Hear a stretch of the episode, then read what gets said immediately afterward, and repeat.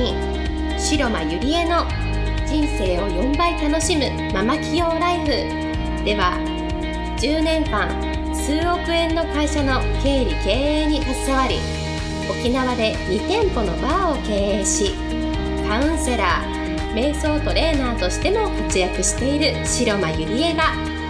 ママでも一人の女性として楽しみ自分の人生を自由に生きるためのメソッドをお伝えしていきます。それでは今回の番組をお楽しみください。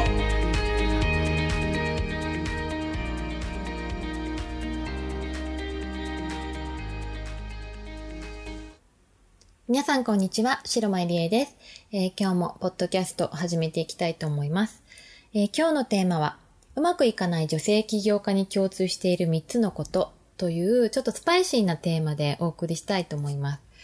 えー、まあ誰もがそのうまくいきたいとか成功したいとか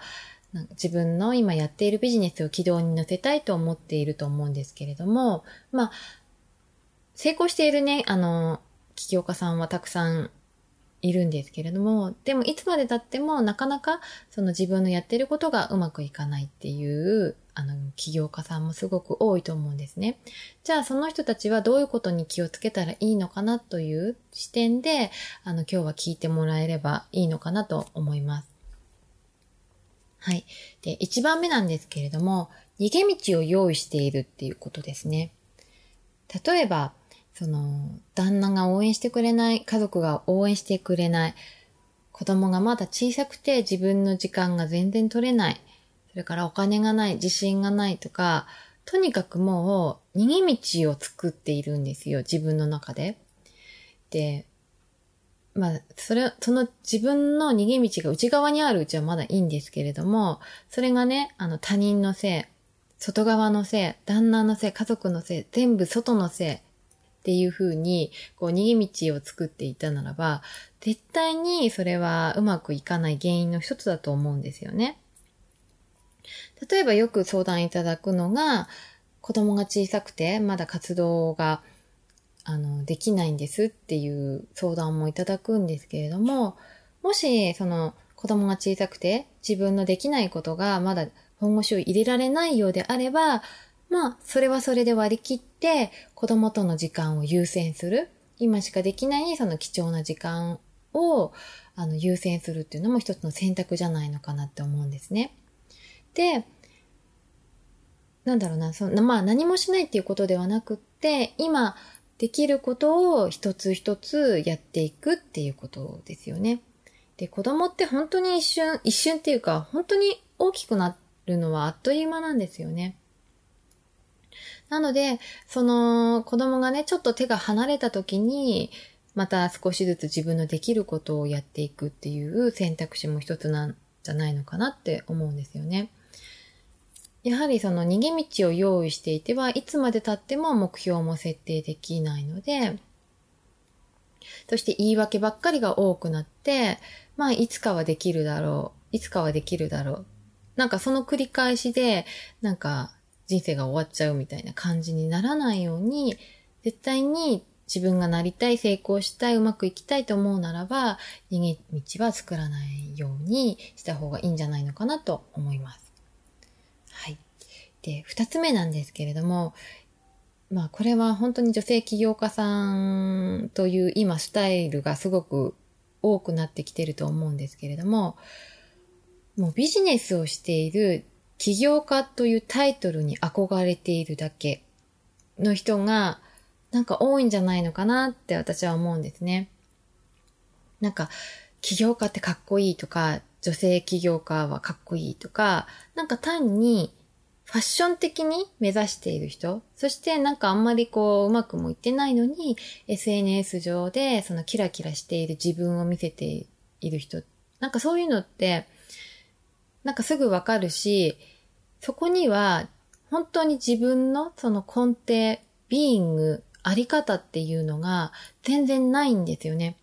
例えば、なんで私はビジネスをやりたいのか誰のためにやりたいのか何のためにやりたいのかそして、どのようにそのビジネスを展開していきたいのかっていう、ちゃんと根源となるもの、あり方、ビーングが持ってないと、ただ単にファッション感覚になってしまうんですよね。あの、あの本当に起業っていうのは、真の強さがないと継続してはいけないし、もう波のようにやっぱりいろんなことが起こってくるんですよね。うまくいく時だけでもないし、まあいい時もあればうまくいかない時もあるし、そのね、うまくいかない時に、この、なぜやりたいのかっていうその根底のビーングがこうしっかりしてないと、ただね、あのー、目の前のことにとらわれて終わってしまって、なんかこううまくいかない時に、あ、もう自分はダメだ、もう自信がないとか言って、こうやめてしまう人がすごく多いんですよね。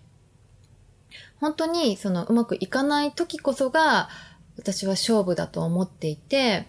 そこで自分がどれだけ行動できるか、どれだけ強い芯を持ち直せるかが、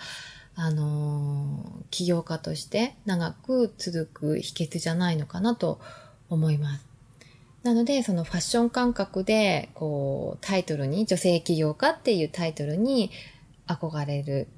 なんか、そういう感覚でやるのではなくって、自分のそのビーイング、あり方っていうのをもう一度見直していけばいいんじゃないのかなって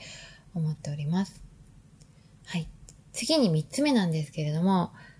時間管理がものすごく苦手ということですね。まあ私も本当に時間管理はすごく苦手なんですけれども、例えば一日が、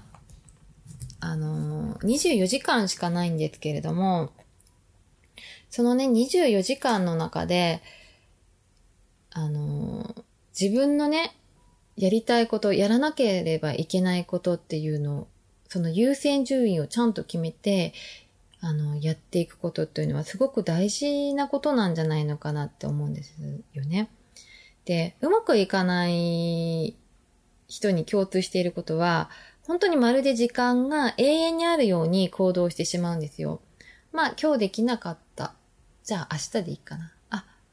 なんか今日もできなかった。じゃあ明日でいいかな。なんか、それの、あの、繰り返しで、全然その本当にやらなければいけないことっていうのをこう、やることができない。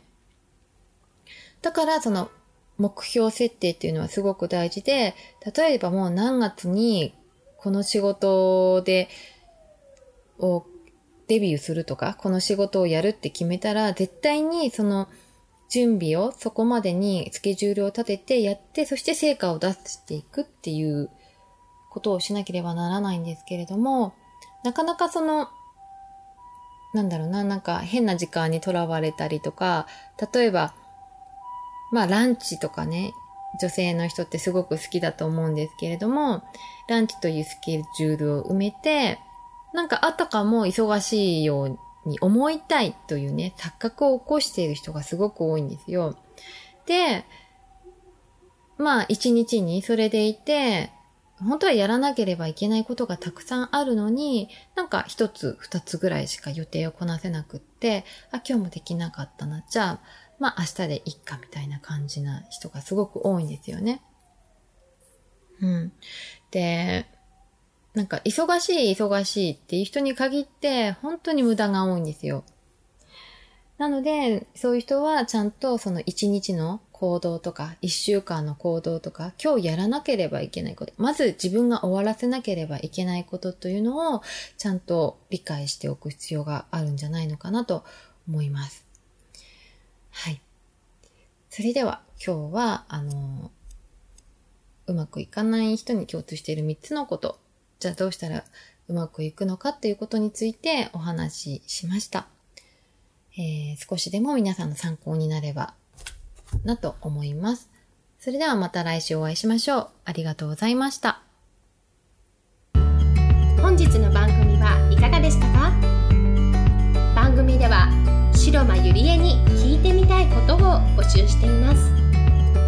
ご質問は web 検索で白間ゆりえ